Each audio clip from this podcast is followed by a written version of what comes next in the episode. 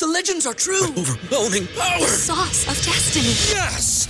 The most legendary sauce has arrived as McDonald's transforms into the anime world of WickDonald's. The greatest flavors unite in all new savory chili McDonald's sauce to make your 10-piece Wick Nuggets, fries, and Sprite ultra powerful. Unlock manga comics with every meal and sit down for a new anime short every week only at WickDonald's. Ba-da-ba-ba-ba, go! At participating McDonald's for a limited time while supplies last. At Parker, our purpose is simple. We want to make the world a better place by working more efficiently, by using more sustainable practices, by developing better technologies. We keep moving forward.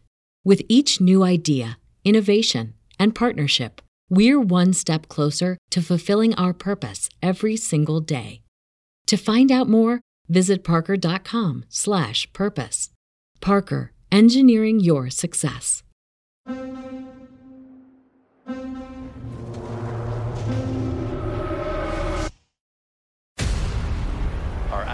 Have declared emergency across the continent. The carbon monoxide levels from these asteroids are unprecedented. It's like an extinction level event.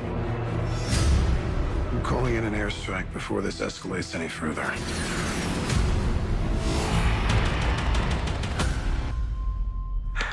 Save our son.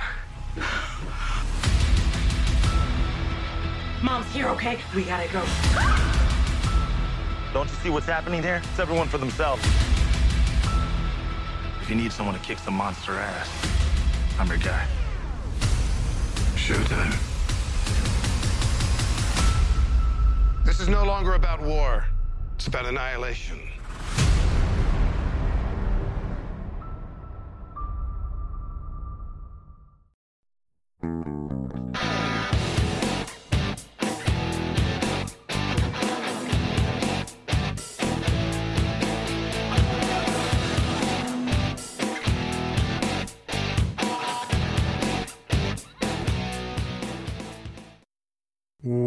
Welcome to They Called Us a Movie, testing the strength of friendships one terrible movie at a time.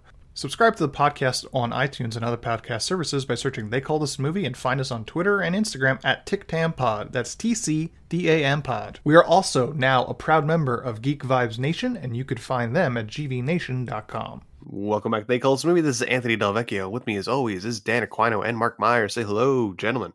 Hello, friends. I thought in honor of this movie, um, I'm going to legally change my first name to be longer. Um, I can now go by Marcus. There you go. Yeah, I wouldn't do anything in honor of this movie. forget it. In honor of this movie, I'm going to forget this movie exists. Uh, How about that? That's a pretty easy thing to do, I'd say. This is, oh boy. Thanks, Dan. Yeah. Uh, so this is uh, just so everybody knows, we had our first unscheduled week off for the first time in a long time because I got COVID. Um, I blame Mark. It's all, I- it's all, it's all the marks. I'm, that- I'm that starting you- to, I'm starting to uh, give Dan some competition, being uh, five feet away from Ant for almost an hour, and did not get COVID. Yep, but I did. Man. Like I said, I think the, I think the, uh, the cure is within our blood, Mark. Yes. you know, uh, I know you keep saying that. It it historically in those stories, it doesn't end well for you. No, we we disappear forever, and there's some uh, secret government cover up. Like, oh yeah, you know, they died tragically in a in a Humvee accident or something like Yeah. that. Like Dan never drove a Humvee. Yeah. You don't want to you don't want the cure to be in your bloodstream because there's only one way to get that out. right. And I don't do well with. ne- Do you think that would help if I told the government I don't? I'm not good with needles. it's like, yeah, we'll just we'll just take cut your head off. No, That's the other way to get it. Oh, it's fine, man. Don't worry. We're just gonna kill you. It- You're you're you don't have to worry about the needle. Hey, just lay your head in this rest. Make sure it's straight. You're gonna be out when we do it, so don't worry about it. Just lean over this bucket for a second. And the conspiracy theorist in me blames the uh, kid that smacked his head on the steps while we were waiting in line for giving you right? COVID. False flag. Distracted me while someone rubbed coronavirus on me. That's the old bait and switch, huh? yep. yeah. Used to be in the Cold War, it'd be like a an umbrella with like a pin at the end that would poison you. hey, you, you jab him real quick. Oh, sorry, man, I didn't mean to do that. That was just someone like slapping me with a used napkin with COVID, coronavirus on it. But besides that, we all watched some stuff this week. So, what did you watch this week, guys? Dan, what about you? All right, so uh, I watched on, I believe it's on Paramount Plus.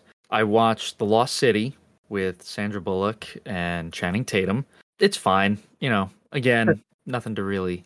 I, I can't I can't say anything good or bad about it. It's a it's a movie. It's Sure. uh, it does its job for.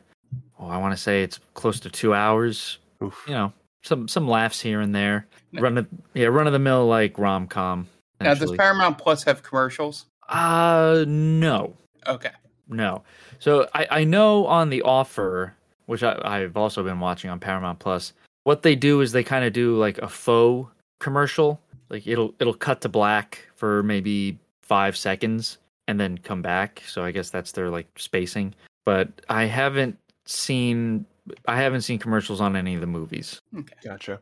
Uh, and uh, the second one I watched on Disney Plus was uh, the Chip 'n Dale movie. So uh, I that had gotten a lot of buzz on the interweb. So I, I gave it. A, I, I checked it out, and it's nice. It, it was a lot of fun. Very very cute. Um, it- a lot of fan service in there. You got a lot of different characters. It's.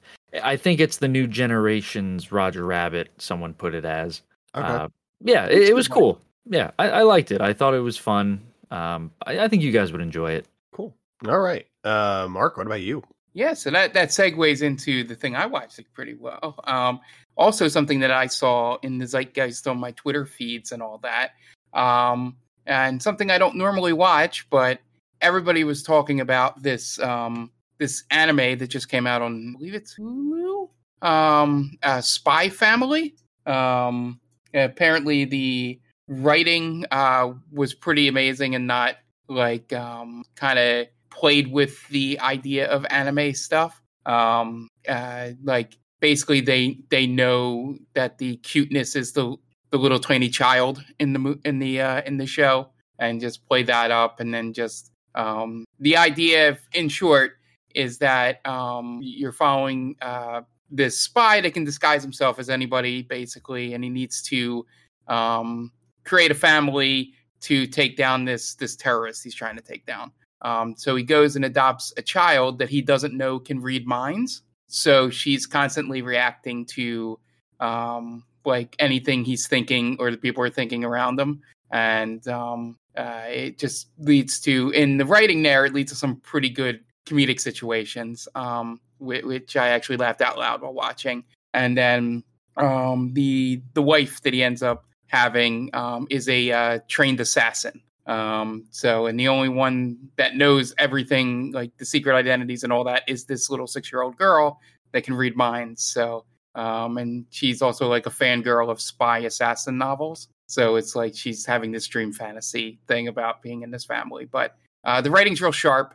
Um, uh, you know, it's not over the top tropey in, in sort of things, and the um, the situations are um, while slightly predictable, um, are kind of satisfying and um, do touch at some um, weird social issues that you don't think about because the the assassin lady is like a 27 year old single woman, and you know there's a whole subplot about the people around her, um, and maybe the government itself thinking that's something she should go to jail for. Um, and uh, yeah, it's kind of kind of interesting if you if you're into anime and I think you would really enjoy it. And I think if some people just like some, um, you know, well written shows, um, I would give it a shot um, and kind of just not even think about the anime part. Uh, but yeah, yeah, check it out. It's on Hulu um, and it is very good. Um, that's really the only thing I've watched over the two weeks here.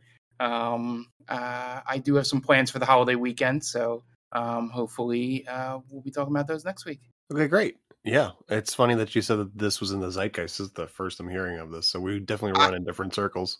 I follow a lot of video game people, so it's no surprise that an anime we popped up amongst them. I usually Sure. ignore most of the animes that they talk about and recommend, but they um, just the o- the overwhelming amount of people that were talking about it, and you know, made me go, oh, maybe I should at least watch it and get a shot. So Gotcha. As for me, I took my COVID time to watch a bunch of stuff. Not a whole lot, but just a, a good amount.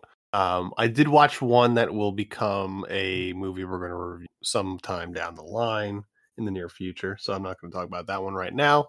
But I also watched some movies, some newer ones, some movies that I haven't seen before that I probably should have. But um, I first I watched uh Old, the M Night Shyamalan movie Old. You mean the beach that makes you old? The Beach That Makes You Old, the very same movie.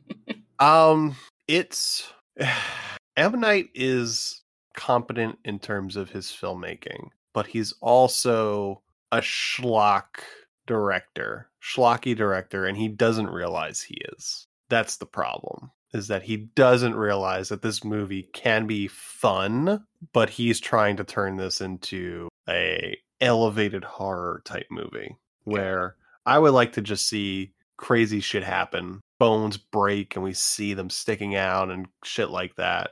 And it just doesn't happen here. And there's also a moment where there's a there's a part of this movie where it feels like it's about to end. And if it ends there, it's easily a better movie. Um, but it doesn't. It continues for another 25 minutes.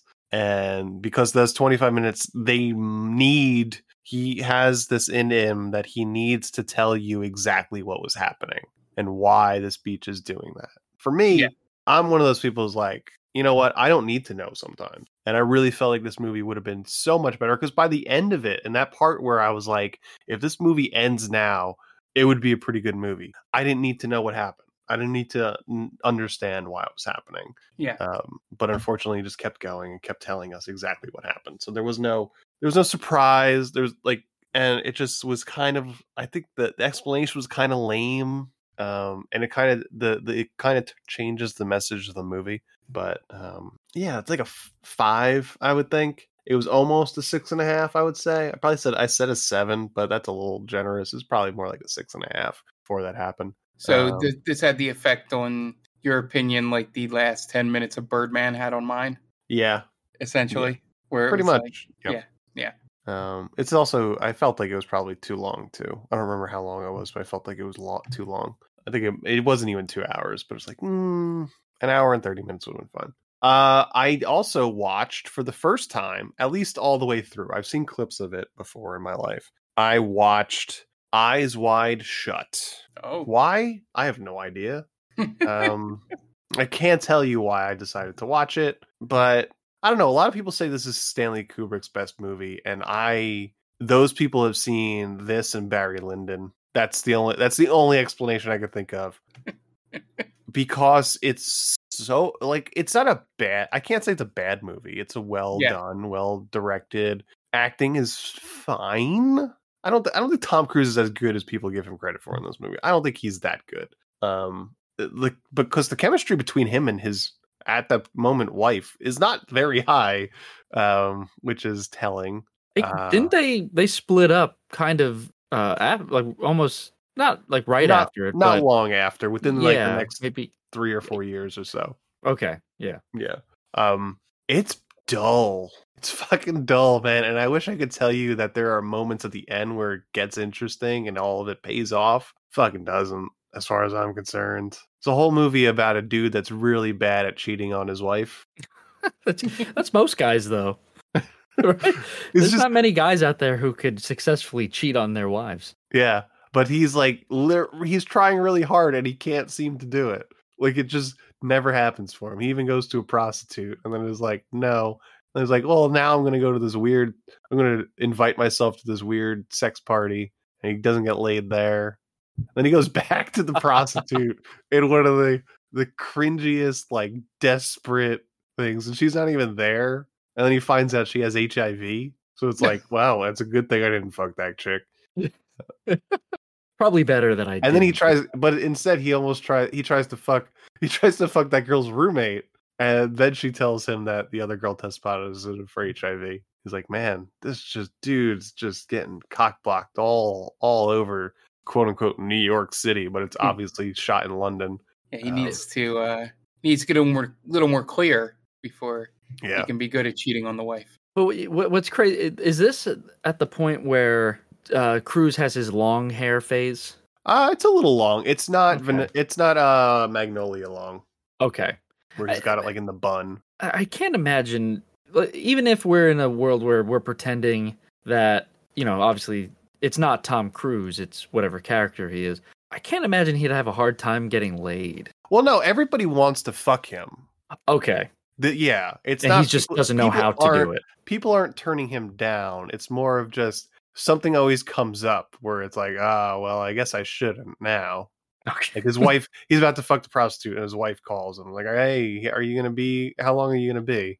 Like, ah, I got some things I gotta do. I'll be back soon. Ruin the moment kind of thing, Ruin right? the moment, and he was like, Okay. "Oh, never mind." And then the the most desperation was when he goes back to see the prostitute. He brings her like pastries. I was like, "What? This dude, man, the fuck, dude." Yeah, everyone knows to woo women you have to bring them cheese. Yeah, that's, exactly. That's what I've read. Yeah, it was like, uh, yeah, and every time he just goes home to Nicole Kidman, she just talks about how she wants to fuck other dudes, or she's dreamt about fucking dudes in front of him.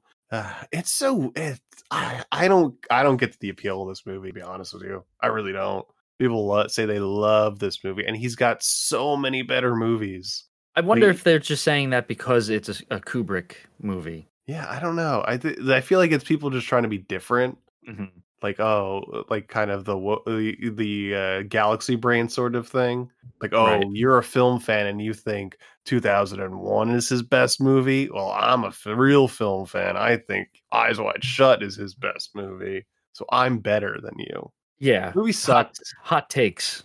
the movie kind of sucks compared to his other movies. There's so many better ones. 2001, uh, Clockwork Orange, uh, The Shining, Paths of Glory, Doctor Strangelove. All of them are better than this movie. Was this Nope. his last movie? This was he. So he delivered the first cut, which wound up being, I think, uh, more or less, be, was the final cut, and then he died like four days later. Maybe that's why too, right? People kind of jump on on Yeah. the bandwagon.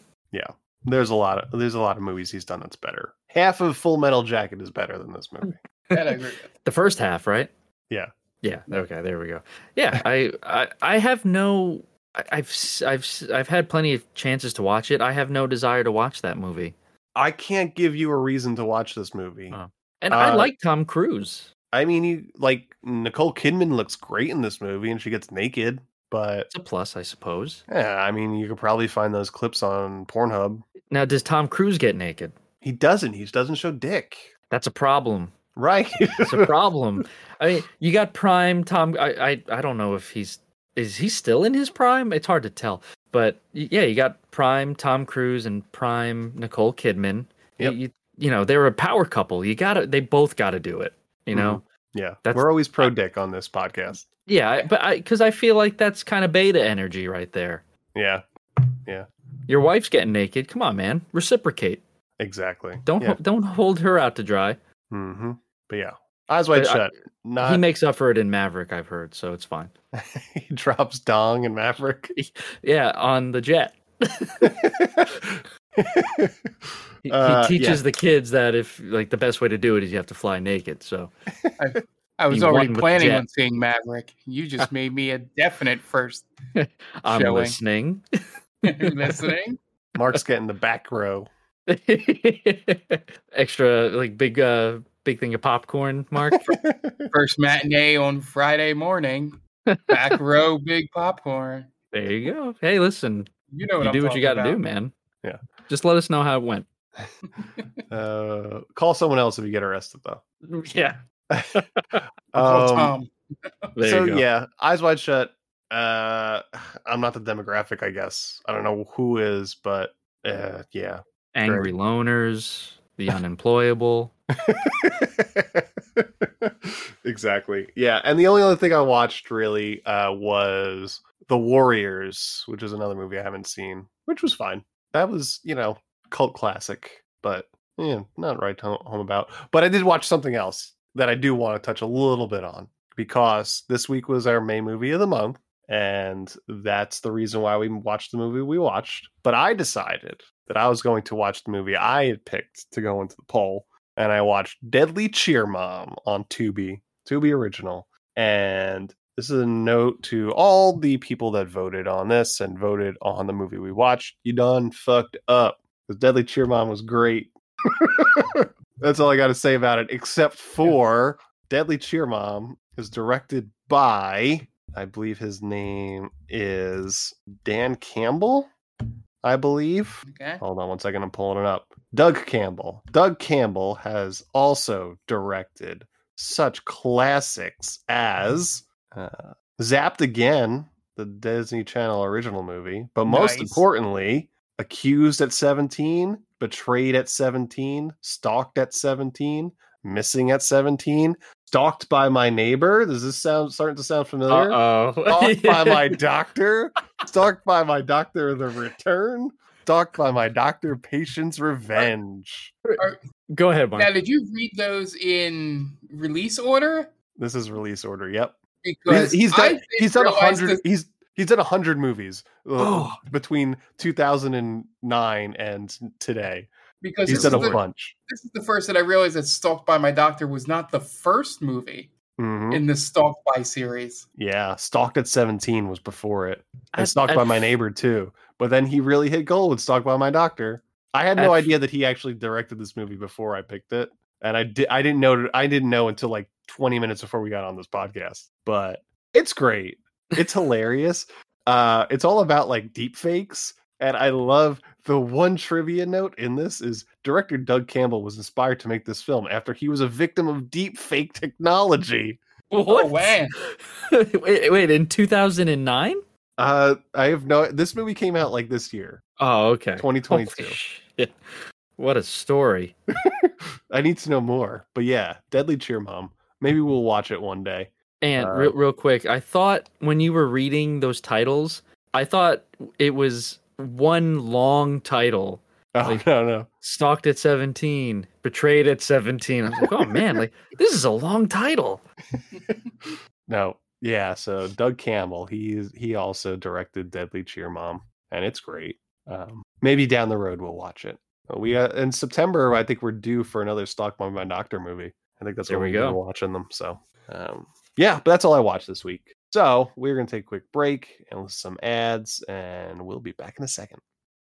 And welcome back. Now it's time to get into this week's movie. And this week was our May movie of the month. And we decided because we really couldn't think of anything that was specific to May, we just decided, you know what? Let's uh let's dip into what Tubi has to offer in terms of its Tubi originals. So we all picked three Tubi originals to go up against each other. Um, Mark, uh, Mark had picked uh, first person shooter, I believe, is the name Yes. of the movie. Yes, I I, Uh, I, I find it funny. Uh, uh, you finished it. I think all three of these movies are very closely represent to what we look for in Probably. movies. Yeah. Uh, I picked the aforementioned Deadly Cheer Mom, which 100% is exactly the type of movie that I pick. Uh, and then we wound up getting chosen for us um, Dan's movie. Dan, you want to introduce this week's movie? Sure.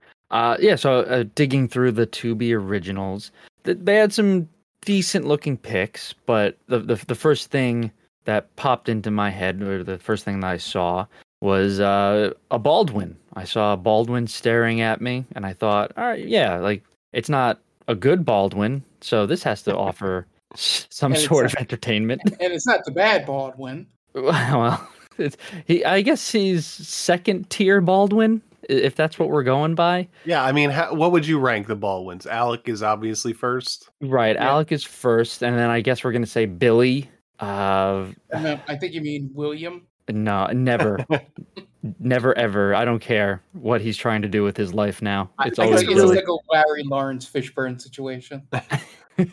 I guess it really all just comes down to where you rank Billy Willi- uh, Billy uh, Baldwin and Daniel Baldwin. Yeah. Because Yeah. Steven is obviously the worst. Last.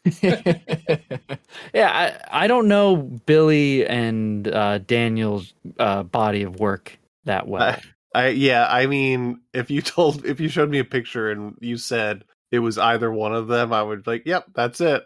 yeah, I have no reason to not believe you. Right. I- funny, true. I could probably pick Alec Baldwin and Stephen Baldwin out Yeah. in a photo thing, but yeah, not the other two.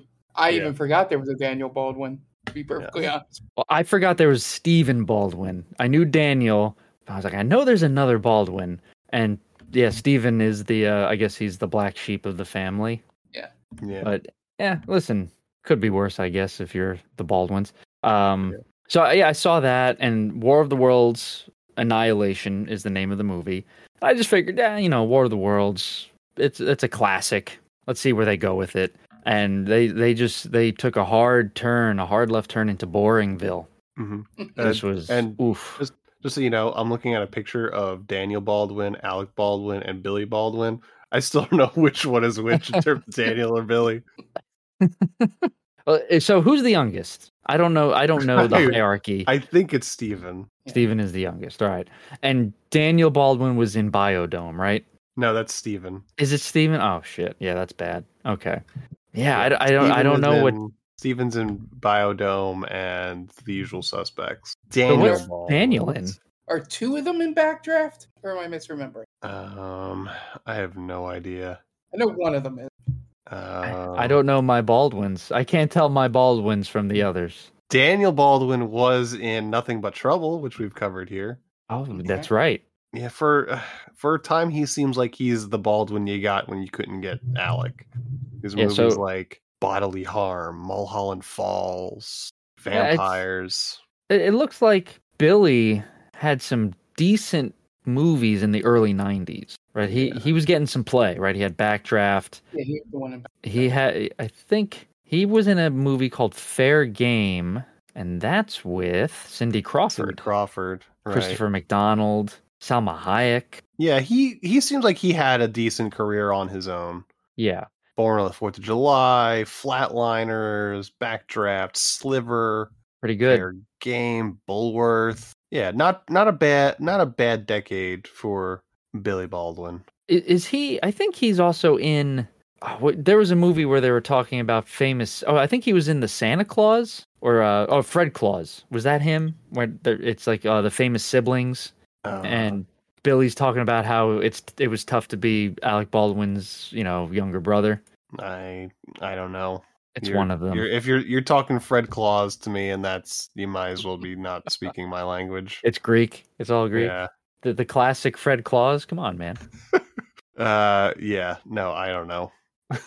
no, I and my my my first my, my what I wanted to talk about was because again I I thought there was only three Baldwins, so I was gonna do the you know the the the old fuck Mary kill, but I I can't do that. There's four Baldwins, Yeah. And I don't know them well enough to do anything with them.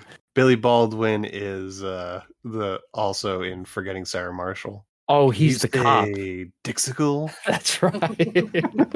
that's pretty good. Yeah, that's not. That's he. He's done his own thing. Yeah. Uh, fuck Mary Kill. Let's see. Uh, Oh. I I will just combine Daniel and Billy. I would say because Okay. they're interchangeable. Uh, not to be inappropriate, but I got to kill Alec before he kills me. That's uh, Um, that's that's tough.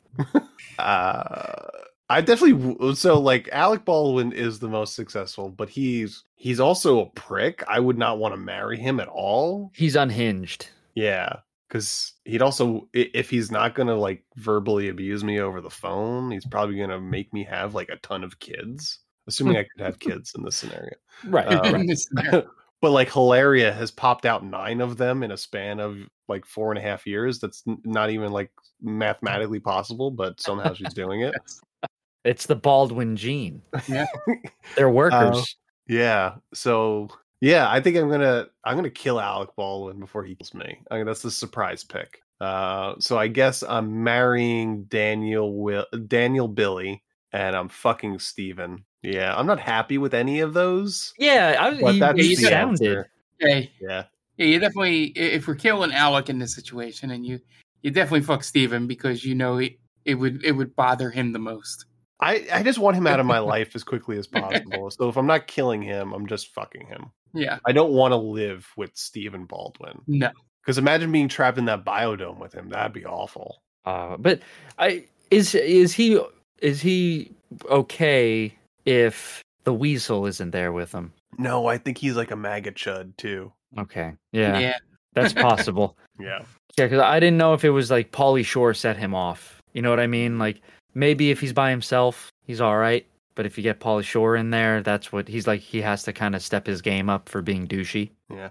Now there was always this one line reading in Usual Suspects that just irked me. Like when they find Benicio del Toro's body, and he's like, like in the like on the beach, he's like, "We have to bury him," and like with what? With our hands. And the way he says hands always like takes me out of the movie completely.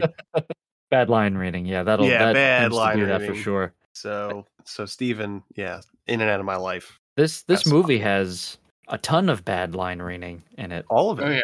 yeah. Yeah, I think Triago might be the only good actor. Like he's not bad. he's okay. Yeah, he's Yeah. fine. He d- he does the best with what's given to him. Um, but uh, uh, Mark, where are you coming from with War, War of the Worlds Annihilation? That's the name of this movie. It Well, I was excited when I think at some point early on, I think it's in the credits, has to be, when the word asylum popped up. I'm like, okay, maybe maybe this maybe maybe this can be salvageable, can be at least something. But no, it was two hours, and being on Tubi with commercials made it even worse. This brought me back to flashbacks of watching Justice League with commercials on the TV TNT app. Um, yeah, it was just even broken up over two sessions. It still felt way too long. Mhm. Um, and it, a lot of the stuff um, was pretty. Um, you know, I I kind of saw where they were going with stuff, but I think they were trying to like when they tried to make a twist happen. Um, it was just to make a twist happen. Um, there wasn't much, um, you know, built up for it, and it was just. I was like, ah, and they they don't even care about the twist no, in the in the sto- in the story. no. Like, and I was trying to see like a, speaking of the twist on Letterboxd, I was trying to like see if anyone mentioned the twist, and people didn't. So I th- I I almost felt like it was too subtle because even in the goofs, they're naming goofs that if you know what the twist is, it's like that's not a goof. Um, Yeah. Like things about like military uniforms and stuff like that. Yeah, exactly. And it's just it, it was just really um, disappointing in the sense that it it tried to be too serious and didn't go as crazy as asylum films sometimes go. Um, and I think that was to its detriment. Um, I think there was there's way too much overacting um, from a lot of people uh, to the point that it wasn't even like funny overacting. Um, I think, like I said, like we said, I, the the actor plays Tiago was probably the one that understood his assignment the best in the movie. Mhm. Um, even though it does seem like he might have ad libbed a little bit here and there, and I think that was to um, the betterment of his character. Um, Sure. And uh, I was almost, I don't know about you guys, this is not the twist that happens, but I was almost expecting that they were like, when they took him back to the commander, that it was going to be Jutta, that Oh. he didn't actually die, that he somehow survived that Oh, just the- just the way that movie was going was everything was coming up great for the girl you know in Uh-huh. terms of she saved her son in time her brother was still alive the entire time you know it's gonna be like wow what's the twist as if the brother you know the husband's still alive and i was like nope Mhm. of course we haven't seen a baldwin in a while so it has to be him yeah. I was Now, getting when- concerned when we didn't see Billy Baldwin for like 40 minutes of the movie. Yeah, it's a bait and switch if I ever saw one. Oh, big time. yeah, so this movie so I'm a veteran of asylum movie watching. Um so I know that when they don't have giant pythons versus sharktopusses, yeah it's not going to be great. Uh, uh, I think we started off this pro- uh, this po- podcast watching an asylum movie with the the Land of the Lost or whatever it was called, the Land of Time Forgot. Yeah and that Um, went there where this didn't this tried to, to m- teach a lesson bad but we'll get into that Yeah. Um uh the CG's bad. Yeah. The acting's bad. It's entirely too long. Uh there's just so much time. So much time to just crib off of things that we've seen before like Independence Day. Um the twist is it has been done a hundred times better, probably like a dozen times by the Twilight Zone. If you know, if you're watch if you're listening to this, you haven't watched the movie, I don't suggest you watch it.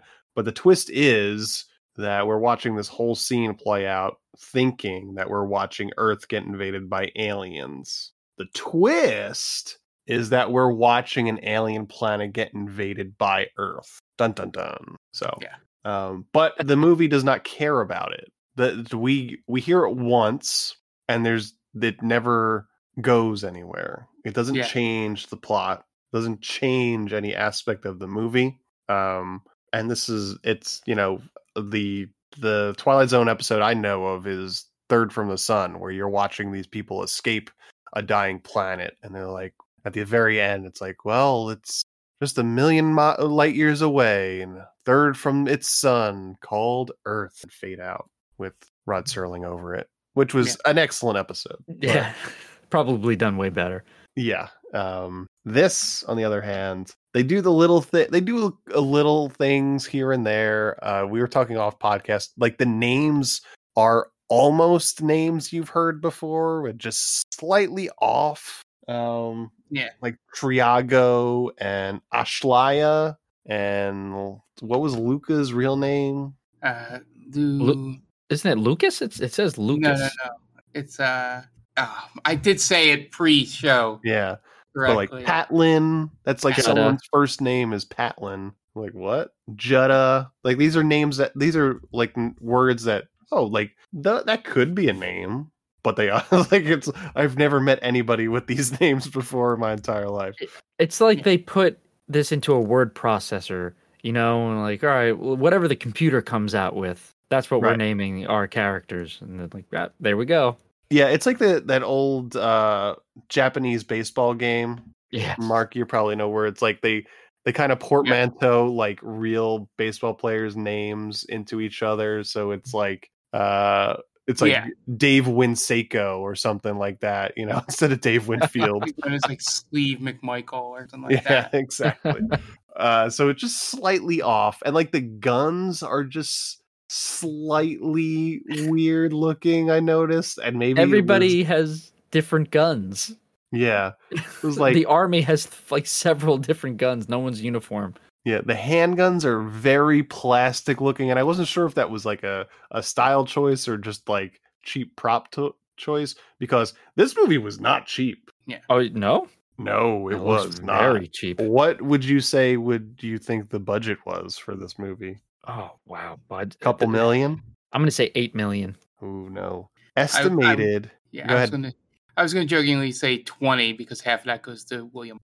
Estimated budget twenty two million dollars. Jesus Christ. No. Where? There- Yeah, I don't know. Billy Baldwin's getting scale. There's no way he's getting them more than scale for like No. a week's worth of work. Um, I have no idea, no idea where the money went for this movie. It's it's bad. It's boring. More than anything, it's just boring. Yeah, That's- so I'll, Go ahead, Mark. I- I'll I'll admit to you, Anne, that I didn't fully put the twist together until you said it about the names being connected to the twist. Sure. And as you read them off and then re- repeated the twist that I caught, I was like, that's why their names were weird. yeah. Okay. Right. They're the they're the aliens, right? Yes. And I'm like, like I got all the other connections you you mentioned. Um Yeah. in terms of the twists and then just reading off the names again because I mentioned it before the podcast. I was like, oh, I don't know. It it, it seemed like it was on purpose, but it also also been insensitive. The names they were coming up with. Oh, okay. Sorry, I was just having that moment. Yeah. No. No. all the fine. pieces together. Yeah. It's just they're just they're just off. They're like they're not off enough that you will that you'll be like, why is that person named Omicron Nine? That's weird. Yeah, Yeah, but but then the alien, you know, quote unquote, is named Gwen. yeah, That's a dead giveaway. Like Gwen. yeah i because it, it i guess it's it's all that that stuff that you think is like well because like p- people are talking about like the the military uniforms are off that's not what they would wear and Will, billy baldwin's got a beard that wouldn't fly in in the us military it's like well i guess these are all things that kind of point to the fact that it's not actually earth but yeah. yeah It's- it's it, it, it it's a interesting it's an interesting twist done very poorly i will say And, Yeah. and as you were saying before, how it's it's just a boring movie. You know, I can forgive a lot of the movies that we do that are bad, but there's a lot of entertainment value. Like we we covered Raw Force recently. Bad movie, but it's anything but boring. yeah Um, Yeah. I can't forgive a bad, boring movie because it takes you right out of it takes you right out of your experience. hmm Yeah. So, War of the Worlds colon Annihilation from 2021 is directed by Maximilian Elfeldt, director of Avengers Grimm Time Wars, which is exactly what you think it is. It is a ripoff of the Avengers with Grimm's fairy tale characters. It's also directed Bachelor Night, End of the World, Apocalypse of Ice, Dracula colon the original living, living vampire. Stars Ari Thompson, William Baldwin, Noel Guglielmo or Guglielmi, Rashad Freelove, Kennedy Porter, Emery Franklin, and Michael Marcel has an IMDb score of 2.2 and doesn't have a page on Rotten Tomatoes. And there is no box office because it's a Tubi original, but budget, as we've mentioned, $22 million. Man. Where did they get that money for? Or like, where do they get it from? I guess right. It, it that must be Sharknado free. money. Maybe, yeah. Because yeah, I, I, don't see it's a it's a free service. I'm assuming Asylum put up the money to fund mm. the actual movie, and then they sold it to Tubi. Gotcha. Okay. Yeah. This. uh I. I've. Did we mention how the uh they solved this this movie is basically the ending of Independence Day? Yeah. So yeah, the end of the movie is they hack their computers using their own computers and, and, then like and then like the mothership takes one shot and just crash lands. yeah. It's like if I, the Star Destroyer in Star Wars got hit once by an X-wing and just like tanks blew up. and the uh, the main character of Ashlaya, she she's kind of like you know she's giving us the uh, the techno babble for what she's doing. And like you know, I'm I'm trying to figure out the uh, the code and like if it's compatible, blah blah blah. And there's an army, there's a soldier there. Like, well, how do you know if it's going to work? I'm just going to have to guess. that that's not a line you write into your movie. I'm just going to have to guess. No. that's a stupid yeah. thing to say. yeah, there's a lot of like contrivances that come with this twist. It's like mm-hmm. Uh, they all speak the same language. Right. Uh, you know, the DNA is exactly the same. It was like, yeah, I mean, I, I don't know how else you would do it, but it is it's like it all kind of just like is a shrugging yeah. of the shoulders and, and, like and that really the, doesn't make sense i think the reveal of the twist might be where it gets lost um, because when it's supposed to be the dun dun dun moment um, they immediately have an explosion like a half second later yeah so it's like um, i unless if you had um, like captions on or anything you wouldn't have caught the sentence um, unless you were paying it very close attention Mm-hmm. She literally yeah. explains they're from Earth, you know, lays out all the stuff, Orion system and all, all that, like key touch points, but then immediately explosion. And it's like, did they did they want to reveal that? Like mm-hmm. right. You know, sort of thing. Yeah. Not fun.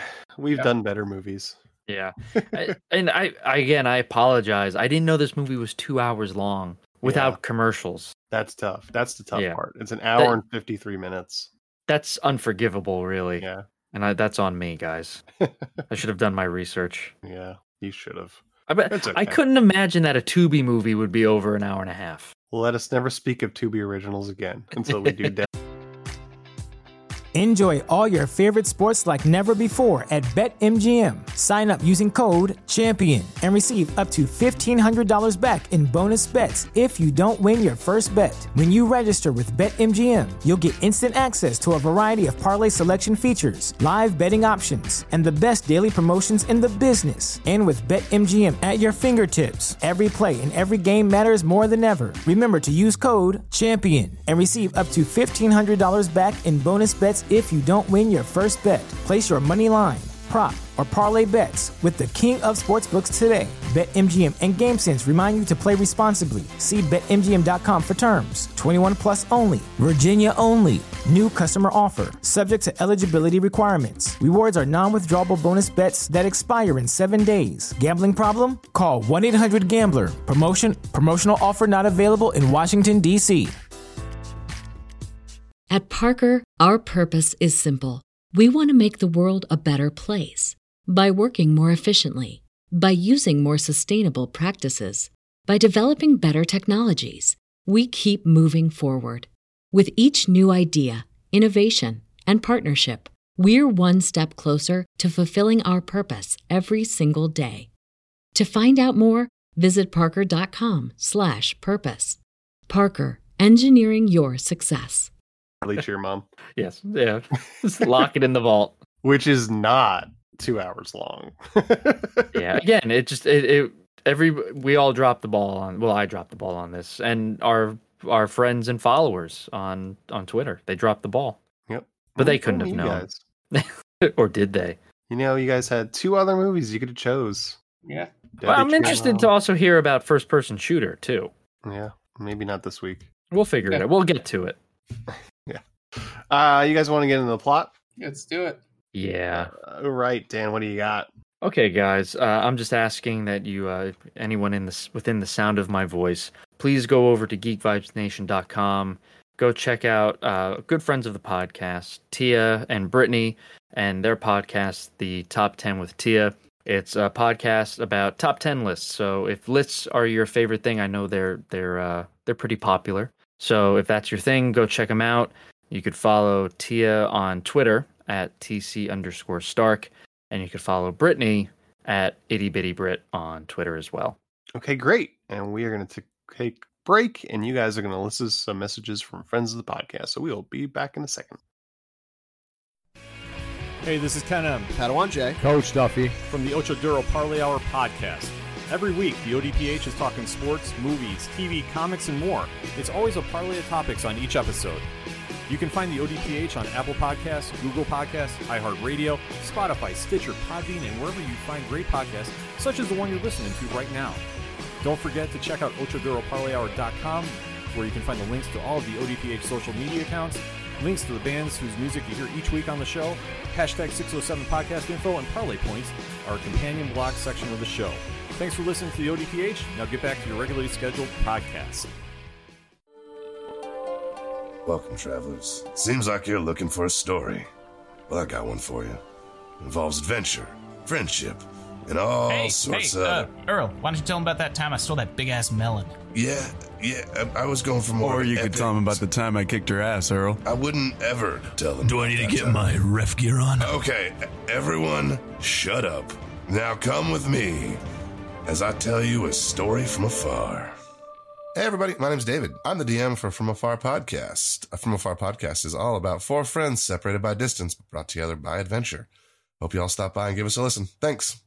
And welcome back. Now it's time to get into the plot for War of the Worlds: colon Annihilation. We open on some asteroids careening towards Earth as a couple stops their car to enjoy the night sky.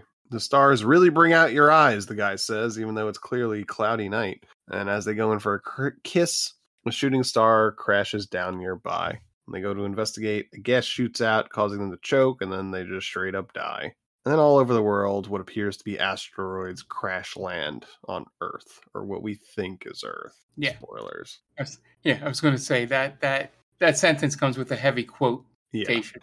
Uh, meanwhile, government officials on a military base frantically try to call their loved ones, and then Billy Baldwin looks like he just woke up and holds a meeting with officials. Like he didn't even co- run a comb through his hair at all.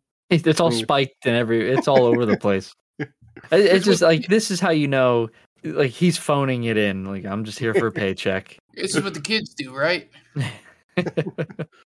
One of the officials, Ashlaya Wellish, again, it's just almost a real name, tries to explain that the asteroids are releasing an odd amount of carbon monoxide and are oddly similar in size to each other. Billy Baldwin blows her off, seeing as how she's in the cybersecurity operations, then clears the room of her and everyone but his military team. Meanwhile, Ashlaya's son Luke is at school, and the students are using tape to tape up the windows to protect against poison gas.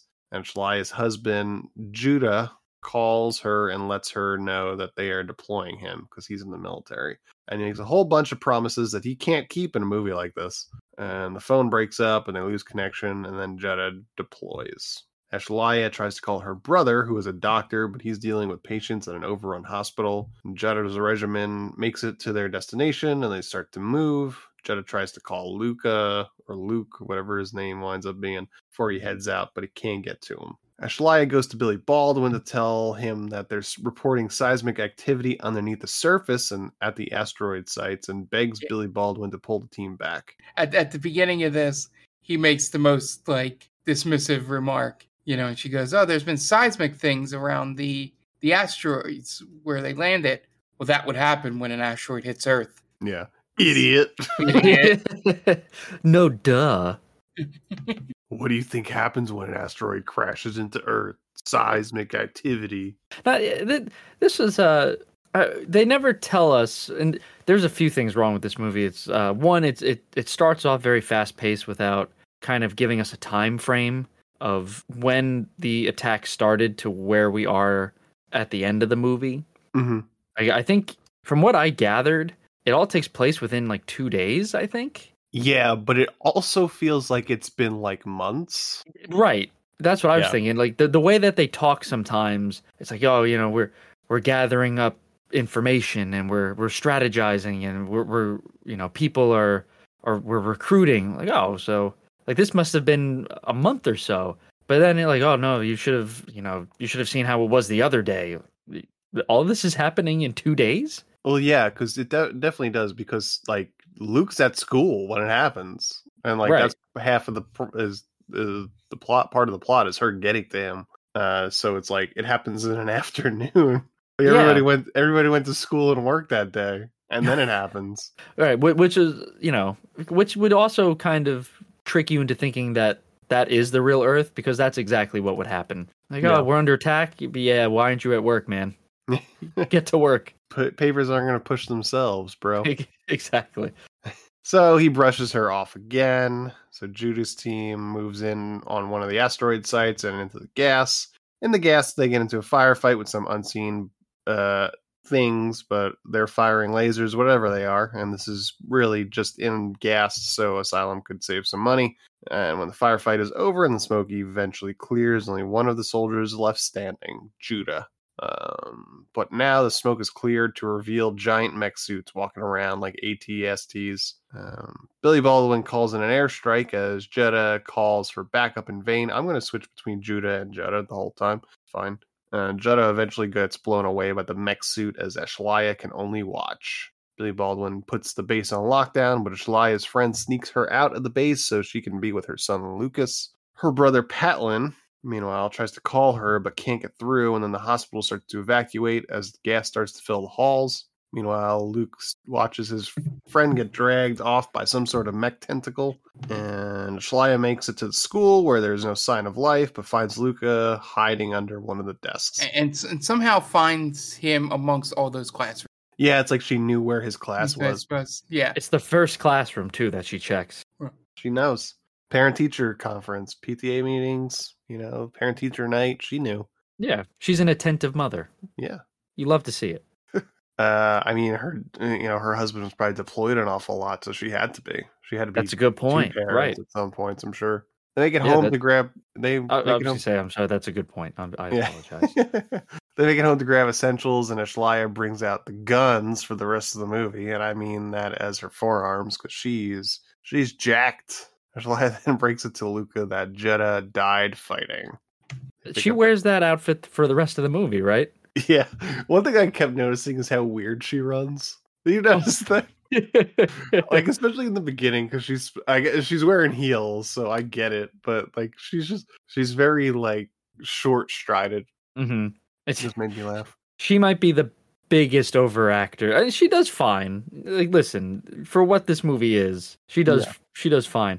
She's probably the biggest overactor out of everybody. Mm-hmm. Her because she lets you know what she's thinking or feeling at every moment in this movie, Yeah. just through facial expressions. Mm-hmm. Big Yeah. over the top facial expressions.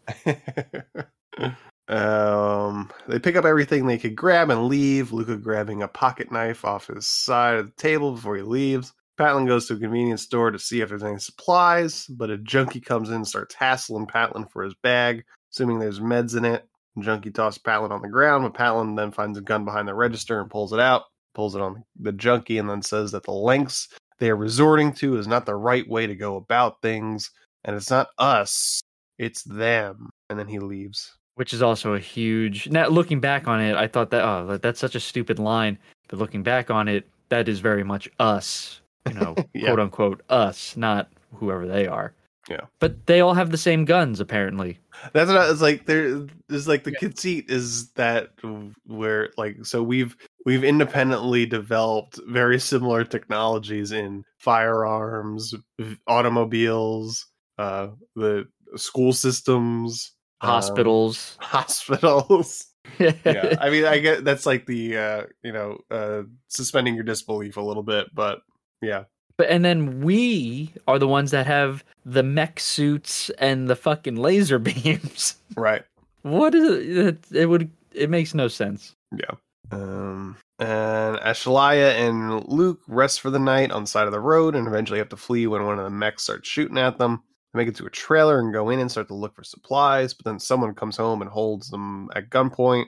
Tensions flare up, but eventually they cool, and the guy that owns the trailer offers them some food. The guy introduces himself as Tiago and cooks them all some food. Tiago then tells them that they could take the RV, he doesn't need it anymore. They get into an argument, Tiago telling them to get out of his way because he's out to survive for himself. But Ashlaya convinces him that the strength in numbers, so he agrees to go with them. Yeah. At, at every moment in this story, up until the very end, I was waiting for the double cross Mm-hmm. from Tiago, and I think you explained in the beginning why because of the other movies I've seen this actor in. Yeah, training day specifically. Yeah. Um, just like I don't, I don't trust it. I I can't. I, I in a in an apocalypse, uh, he might have been one of the least uh, least trustworthy people. You know, like just the way that he's not in good shape. He he's he's a jerk. Like I don't want to trust my my life and my son's life to this person who you know I could they're they could probably outrun him and do everything better than he could. He just doesn't Yeah. seem like the the heroic type of character. He's also uh he contradicts himself because this whole scene he's like uh you guys are just going to get in my way. I you guys go on with that. I'm going to feed you and then you're going to be on your way. So you just get out of my hair. Yeah. And they're like, "Okay, I'll come with you. I know a place. It's a prison that we've turned into a mission where I've invited a whole bunch of other people back to for survival because Right. we create a community." Okay. what about being all on your own? Or right? Yeah. How so? Why couldn't we come with you? Yeah. um, so they convince him that there's strength in numbers, so he agrees to go with them. Then they stumble upon the junkie from the convenience store who is monologuing about Judgment Day and how they deserve it. And then one of the giant mech suits sneaks up on him somehow and stabs him in the chest with a mech te- tentacle. And I just I just want to say for um any aspiring actors out there, find this guy's monologue, use it for your audition because it is it is cinema. It is beautiful, beautiful cinema. The way it's, who cares anymore? I don't. we deserve to die. Women, children, they're all gone.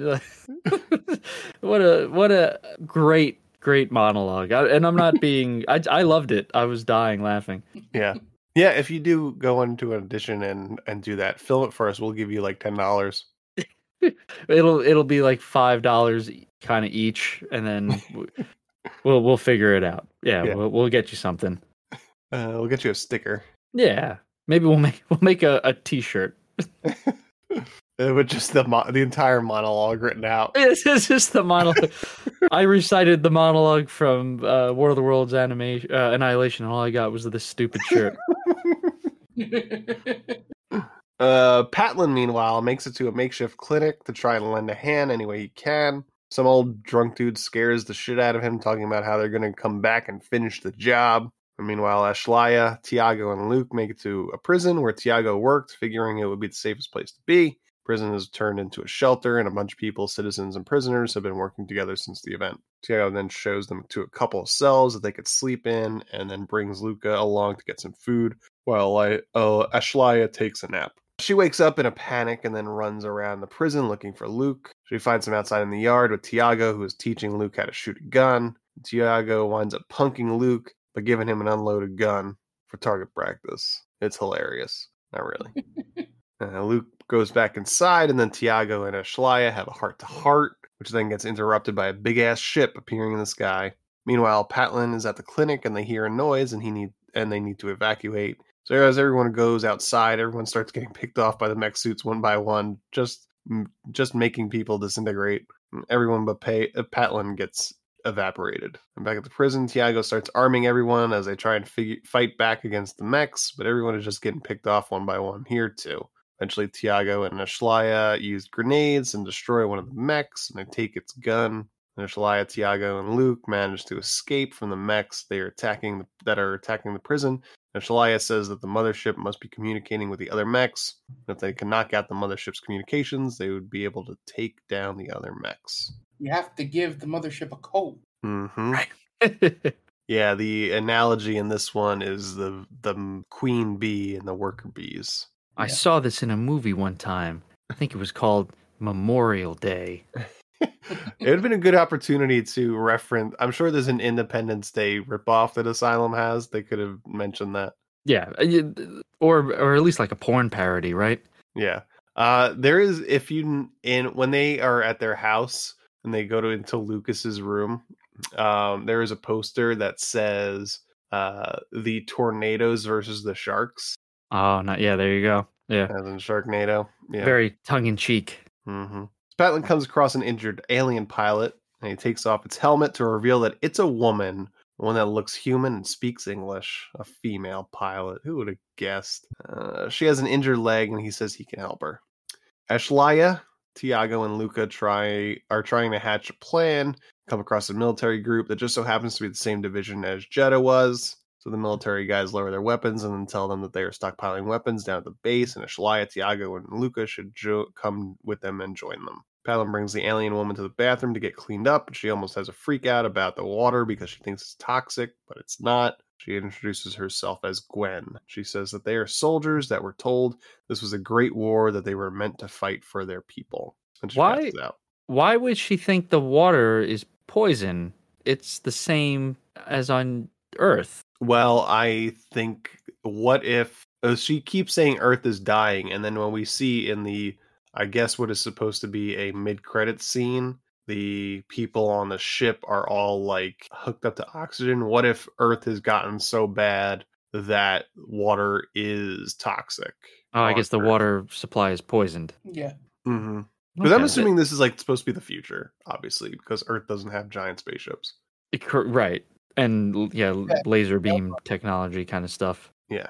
Um, he tells her they need to get to the hospital, and she thinks they'll kill her. So he manages to find her normal clothes to pass her off as non-alien. Except they forget to, you'll get to it, cover up the most identifying mark on her. Yeah, they mention it, and then they don't do anything about it. About it. Yeah. The military group brings Ashlaya back in front of B- Billy Baldwin, who's planning an assault against the mechs. Ashlaya tries to push push them to attack the mothership instead. Billy Baldwin agrees, so they plan to pull all their firepower into an attack on the mothership, but they need to go onto a different part of the base in order to get the missiles. Patlin and Gwen try and make it to a hospital when they are picked up by a military truck. Patlin and Gwen pose as a husband and a wife, and the truck loads them on the back to get them some help. These two are terrible liars, first of all. Um, Patlin's like, Yeah, we're from back east. Why just tell them where you're from? Right. What's you're the not difference? an alien. right. Right, it, it, it's like he's a little kid who got caught uh, trying to steal a cookie from the cookie jar. Yeah, they. It's it's very obvious that the writer was trying to hide the twist still because right because have... like where could they possibly be from? Right, it's not uh, it's not our Earth, so yeah. But there, at, at one point, there's a Humvee with California plates on it. well, I didn't say Asylum was good at hiding the twist but uh, it's so you, you go through all this trouble and like oh yeah there's a shot of a, a, a truck with uh with California plates. And would the script coordinator be fired because of that? Uh no, the art director. As art direction. it's just it's weird. It's it's such an unnecessary uh such an unnecessary twist to have. Yeah, I think it's it's supposed to have like a deeper meaning, right? Right. Right. It, it's you know this movie came out last year so a lot of movies these days are are big on the our planet is dying uh, motif, mm. right? We're we're we're killing our planet, and uh, I guess that's what they were going for. You know, we're we're just we've destroyed our planet. We need to go destroy someone else's planet now. uh, but uh, so they pose as husband and wife, but one of the officers notices a QR code tattooed on Gwen's wrist At the base, the team gets ready to roll out, but Ashlaya tells Luca that she wants him to stay safe in the base. Tiago says he'll hang back with Luke, who is disappointed he's not going, but he gives his mom the pocket knife he brought from home, and the team moves out, leaving Tiago and Luca behind. You would think that this pocket knife is going to come up and play a bigger role than what it's used for. But it was it was meant to be a lot bigger than what like they thought when filming and writing this movie that that would be you know a lot bigger movies. They go, oh, the knife. The fans. Yeah, I mean it, it's used to j- jam open a, a Yeah. circuit breaker because they don't have a Phillips head screwdriver, basically. Uh, but why doesn't the, why doesn't the officer have a knife on him? Wouldn't it have been I great? feel like that's standard, a standard uh, something to get, have, right? Yeah, at least nearby. Like, how great would it have been instead of taking the pocket knife, he takes the uh, the screwdriver, the Phillips head screwdriver from home, and like this was Dad's favorite screwdriver. He always taught me, you know, always have a tool nearby. Yeah. Uh, maybe that maybe that's i- that's uh, human technology. That's Earth technology that they had no answer for. Oh my God! It's bolted on the some of the these screws with I, I couldn't tease on the top. How am I supposed to get this open? All I have are flathead screwdrivers. And that's why they had to leave. we need to find a planet that doesn't have these. Yeah. It's uh it's it's infuriating a lot of the uh the, the big moments in this movie where they try to make it uh impactful. Yeah. Uh, and they all just fall so flat. hmm I, I I think there's a scene right. I think we're coming up on where Tiago, you know, he he kind of like sacrifices himself for Luca or Lucas, and they so he dies, and then the fucking roof falls on the mech, killing the mech. Mhm. Like you just ruined the big sacrifice. Yeah. Or it doesn't isn't he shooting at the sea? Is he shooting at the roof to try and knock it? Yeah, I thought he was shooting at the mech. That makes more sense. Oh, it makes perfect sense, but it, from what from what I remember, actually, it doesn't make sense at all. You're gonna shoot the roof? I mean, yeah, I, I feel like at at some point they have to realize that shooting at these mechs isn't working, so they need to try a plan B.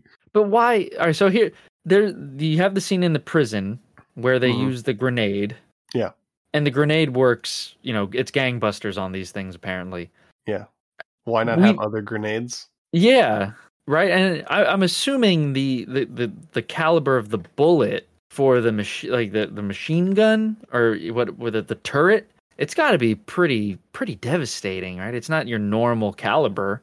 Mm-hmm. So why is it like why are grenades the answer but not anything else? Yeah, I don't know.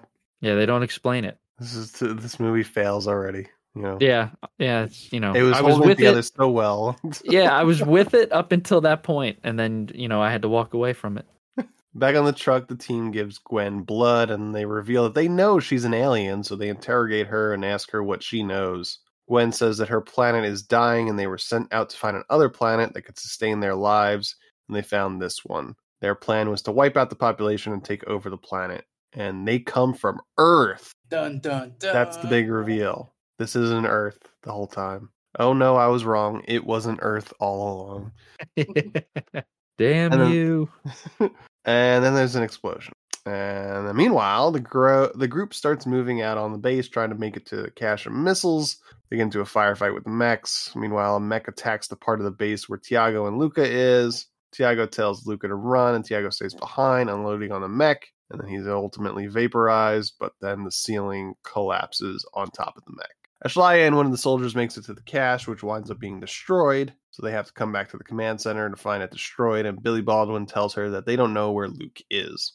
They then devise a plan to cause interference with the alien communications using one of the downed mechs to transmit a signal. Meanwhile, the mothership starts releasing more forces, and the military truck has been overturned, and Gwen seems to be the only one that made it out without any injuries. But one of the officers grabs her by the throat, plans to bring her in front of Billy Baldwin. Were, did you kind of get like? Did you kind of go ooh when when he did that? Like, ooh, he, uh, he yeah, her I- kind of rough, I thought he was gonna like strangle her right then and there. right? Like, oh damn, and then dude. like that would have been a good turn for Patlin. Like Patlin then uses a gun and kills him, right? Right.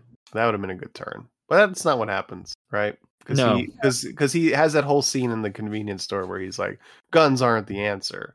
And let's say let's say the the officer Brennan is the only other one that survived the crash. He's like, I'm gonna this is all your fault, I'm gonna kill you. And then that gives Patlin the opportunity to say, Hey, sometimes guns are good. I don't know. I don't Right, know. yeah, that's that- really a that's- good message. Right. Um, oh, but it wouldn't be the first time we've seen that in a movie. Yeah. What is there is a movie specifically that does that that we've covered, and I can't think of which one it was.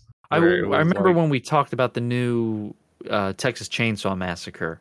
Oh yes, yes, That was exactly. right. The, the the girl that survived a traumatic experience with guns, and then it's like, oh, but all you need is a good guy with a gun to come Yeah, around. and- that's exactly yeah. Mm-hmm. Weird. Um. Yeah, then they devise plans. Uh, grabs her by the throat, plans to bring her friend Billy Baldwin. Ashlaya tries to hack the system, but is running out of time as the mechs start to march on the base. But They, then they she should man- just had a countdown clock the way Billy Baldwin was at. yeah. Two minutes. And this is where the pocket knife comes back into play, where it just is managed to jimmy open uh, a console. She manages to hack the system and turn the alien drones against the mothership and start to fire on the mothership, which then immediately just crashes. And then the rest of the mechs fall when the mothership does. I like I like in this scene, you know, the the mechs are attacking the base, and Billy Baldwin is using binoculars, Mhm. and they're no more than like a hundred feet away. Like these things are as big as buildings, and you're like, you need Yeah. binoculars to see them. I can see them with my own eyes, dude. right, they're they're not very far, Billy. It's uh, I get it's for dramatic effect. You, Yeah. you're in charge, but you could probably just use your own eyes there. Yeah, they're like they're like ten stories tall. they're pretty pretty easy to spot. It's a clear day. At that moment, the officer brings Patlin and Gwen to Billy Baldwin, but Baldwin tells him that Patlin is cool, so let him go for now. The officer Brennan tells Baldwin that Gwen is is the alien, but he immediately assumes that this means that aliens can morph into humans. Then Gwen says that aliens did a recon mission, then realized the DNA mm. structure matches the aliens. And then Ashlaya freaks out on Patlin for helping the alien and pulls a gun on Gwen, telling her that she has lost everything because of them. And then Gwen tells her that she is at her mercy, and if Ashlaya chooses to kill her, she will accept it. They notice that there are smaller ships coming off the mothership, and Gwen says that they aren't warships, they are refugee ships, and they're innocent people on them. Then Luke comes out of the back after all this commotion, and Ashlaya hugs him. Then she shows Gwen the video of Judah, tells her he died because of her people. Gwen says she has family too, and they are on the refugee ship, but she understands the loss that Ashlaya has. And That, that scene is so it's so cringy. Yeah. She gets on her knees. I am at your mercy. Yeah, it's weird. It's a little weird. Uh, she treats her like she's like a uh, judge, jury, and executioner. Yeah, yeah. Throw It's, myself at the mercy of the court, basically. yeah, like, I I don't I don't understand the uh, whatever planet they're on. The the inhabitants of this planet, like, and their their like baby face turn. You know, Mhm. right? Like they- they're they're being they're the ones that are attacked, and like oh, we're, but we need to show mercy to the, to this invader now for God knows what reason. She doesn't do anything. She hasn't helped them out in any way. Mm-mm. Right? She she's not the key to any of this. Yeah. So I, I don't understand why Ashlaya is like, you know, you ruined everything, but I can't kill you. Why not? She did Yeah. nothing for you because your your brother kind of has a thing with her. Yeah, I guess it's just the uh the whole idea that they don't look you know, if it's the difference between aliens that don't look like us versus aliens that look exactly like you. You know? Uh, yeah. We're like, Okay. wow, what are we becoming? We're turning on ourselves by turning on them, you know. We are the Walking Dead. Exactly. This movie is very Walking Dead. Uh, like when it went to the prison, I was like, Jesus, this feels like The Walking Dead. Yeah, the uh, well, well, Gwen was very subservient to a person with authority with a gun because she is from Earth, Right. She knew better. probably from the United States. Yeah. Like, oh, like, I I gotta follow this guy. no, and and then they they they turn on Billy Baldwin. Yeah. he just loses favor immediately. Billy Yeah. Baldwin.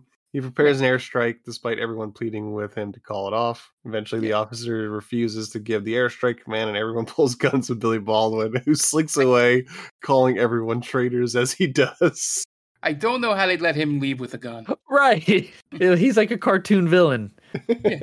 I'll get you next time. Yeah, like they didn't go. Oh, traitors. Oh, he, he won't go out there and just start picking off these refugees one by one. Right. That's I fully expected him to come back at one point when they're all getting together to, you know, like I guess, you know, break bread in a way. Like Billy Baldwin's still out there with a gun. What's to stop him from just coming in and blowing a few of them away? Uh, everyone else decides to make up and hug and then set out to meet the refugees with open arms. And then we fade out, and then Billy Baldwin somehow managed to steal an alien spacecraft, pilot it through a wormhole and back to Earth all by himself, and starts firing it on the planet.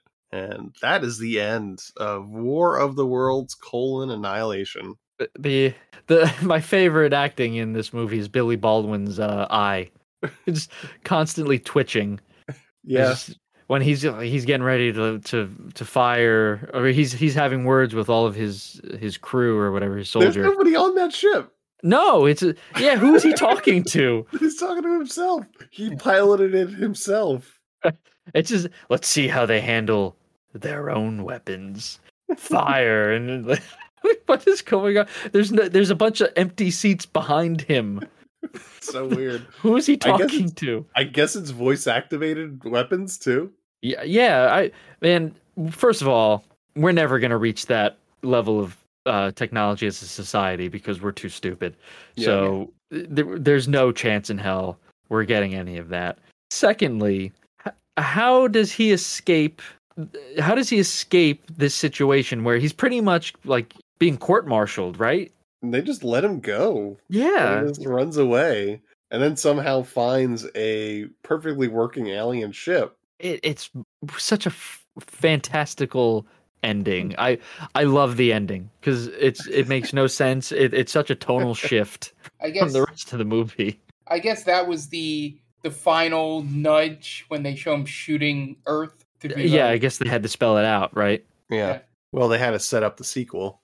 That's what uh, that's what Jen said. Like they wanted a sequel so badly in this. I Uh, mean, what's what's wrong with just keeping War of the Worlds the way it was? Yeah. Right? I mean- why why did we need to introduce humans? Well, yeah, who knows? There might be a sequel. I I doubt it because it, this one cost twenty two million dollars. But That's a lot. I, I do I do love how they offhandedly mentioned the original War of the Worlds. Oh, with did the- did they? Well, they said they said yeah, we sent scouts down here. You know, Oh, previously. okay. I didn't even make that connection. Yeah, that's interesting because yeah, I thought in the original War of the Worlds it's Martians, isn't it? I, yeah, I thought it was think meant or you know creatures from Mars. Yeah, but Uh, I'm just like No, but that that could be. Yeah, Entirely possible. I didn't think about that. Yeah, I so uh, Jen thought my wife thought the the whole thing with the water was like oh that's what took them down in the first War of the Worlds. Like well I think that's the one the the aliens from Signs. That's signs. Yeah. signs. Yeah, But she said, yeah, Uh, but it, like, isn't there like something small took them down? And it was, I think they said microbes, like essentially, you know, the common Yeah. cold killed them. Yeah. So I thought that's what they were getting at. Like, oh, who knows what's in that water? It could kill them. But yeah, it just, I don't know why they had to try and reinvent the wheel here. Yeah. Yeah.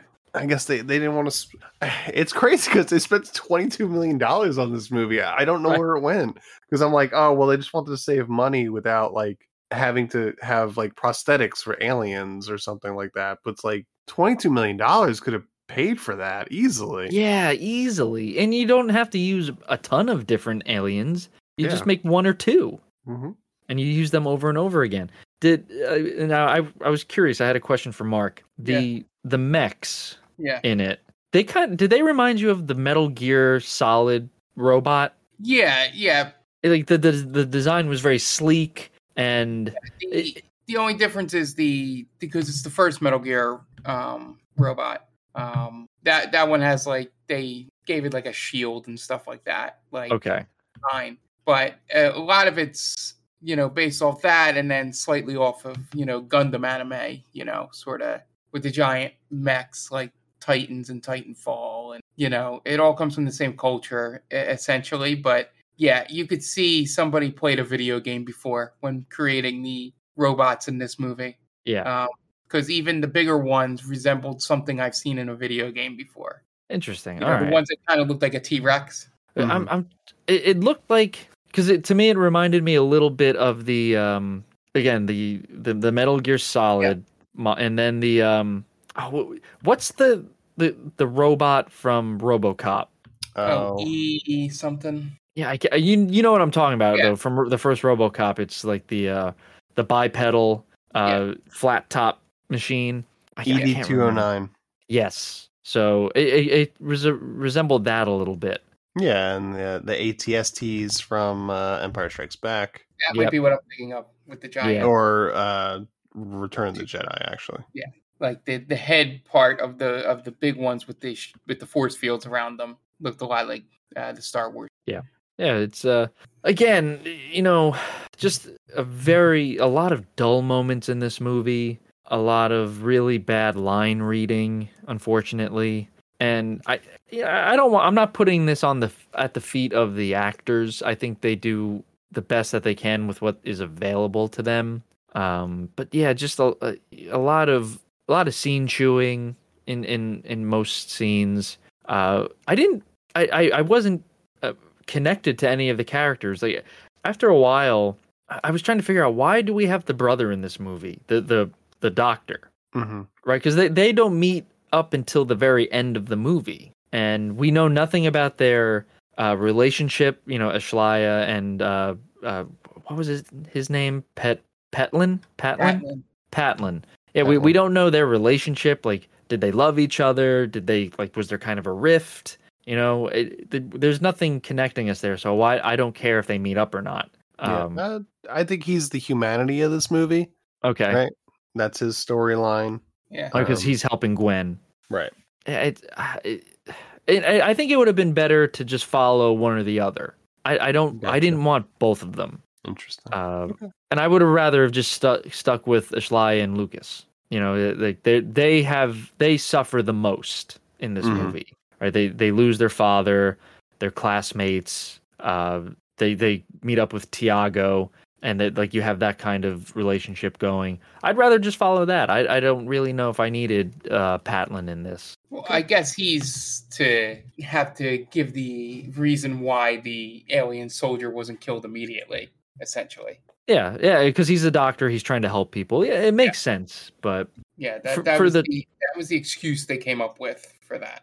I, I wonder if you could have just made the twist just at the end, like a la M Night Shyamalan, right? You like Mhm. you don't you don't need Gwen in it to to spell it out. Oh, you know this is humanity. Yeah. Because you could have like uh, Ashlaya could have figured you know a la Jeff Goldblum given the mothership the virus the cold uh, shot down their mothership and then they're they're going to inspect the ship and they just find a bunch of people who look like them and you know like maybe you could show like, the Or, like, captain's log Like yeah like American flag on the side of the ship. Exactly. Yeah, like captain's log. You know, we left we left the USA on this date. Blah blah blah. And now uh, we think we found a compatible uh, compatible planet. Like, oh, all right. Like they the, the characters wouldn't know. Like the USA or America or Earth means nothing to them because it's not their Mhm. planet. But to the viewer, obviously, it, it means something. If there's a connection there. Yeah. Yep. This movie was a chore, but It was. I'm sorry, over. guys. it's okay. It's really when it comes down to it, it's their listeners' fault. Right. And you know, I, I, we were we got some feedback on the Twitter poll, which is always we we love that and you know, we always highly encourage it. And someone had the same reason for picking this as I did cuz it's a Billy Baldwin movie.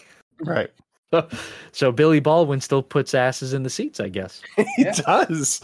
it's not like that Daniel. right. Yeah, what is he doing? He's just mooching. Yep. Not a damn thing. That's for damn sure. I I I always anytime I see something with a Baldwin in it, I, always just imagine what their family gatherings are, and I always think it's never good Yeah. because they're all very pretentious people. It seems like Yeah. They're probably just all assholes. right. Yeah, they they, they just they're they're all very passive aggressive to each other, and I, I can't. I think Alec is too is too big of a name to even attend his own family's uh, gatherings. I would imagine if the four of them are together, the way it goes is that uh, Alec, Billy, and Daniel just like playfully joke with the other bus balls. Stephen tries to butt in, and they all just jump on Stephen and tell him to shut up. Why are you keep coming back, Stephen? Yeah, it's like, oh man, here." oh man, you're, you know, whatever. I can't think of a good insult because you know, brotherly insult for the Baldwins. And then Stephen goes, oh yeah, Daniel, you're this, and shut up, Stephen. I, but everyone could hold over. You know, again, it, it's it, it's in poor taste, but Allegedly. allegedly, yeah, like that's you. You hold that over Alec's head forever if you really want to be an asshole. Yeah. All right. Um, I think that's it. We uh we talked about it and it's over. Now we can Yeah. move on with our We- lives. We've squozen our whole supply here. Let us never speak of War of the Worlds colon annihilation ever again. Yep, I, I agree. So that's going to wrap this up this week. Uh, check out uh, us out on the socials and all that good stuff. We've got another episode planned for next week, as we do every week. So I don't even know why I say that. Um, but yeah, Just to let everyone know, maybe people get a they get scared. this is not our planned last episode. So rest assured, we'll eventually have another one, probably next week, but who knows? Um, yeah. All right, we're getting out of here. The director of War of the Worlds Annihilation was Maximilian Elfeldt. So for Dan Aquino and Mark Myers, this is Anthony Delvecchio telling Maximilian Elfeldt, well, you certainly made a movie, didn't you? Thanks for listening to They Called Us a Movie. Subscribe to us wherever you get your podcasts and be sure to check us out on Twitter and Instagram at TicTamPod. That's T C T A M Pod. You can also check us out on TikTok at They Called Us a Movie.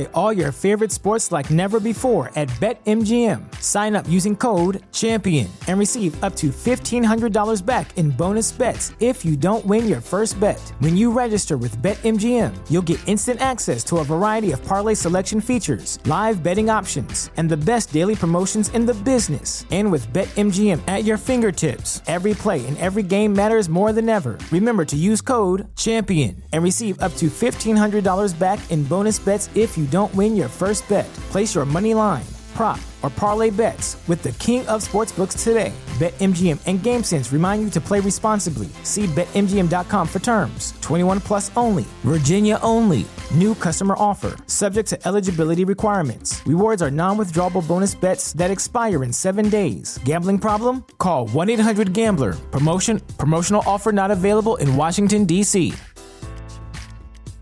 At Parker, our purpose is simple. We want to make the world a better place by working more efficiently, by using more sustainable practices, by developing better technologies. We keep moving forward. With each new idea, innovation, and partnership, we're one step closer to fulfilling our purpose every single day. To find out more, visit parker.com/purpose. Parker, engineering your success.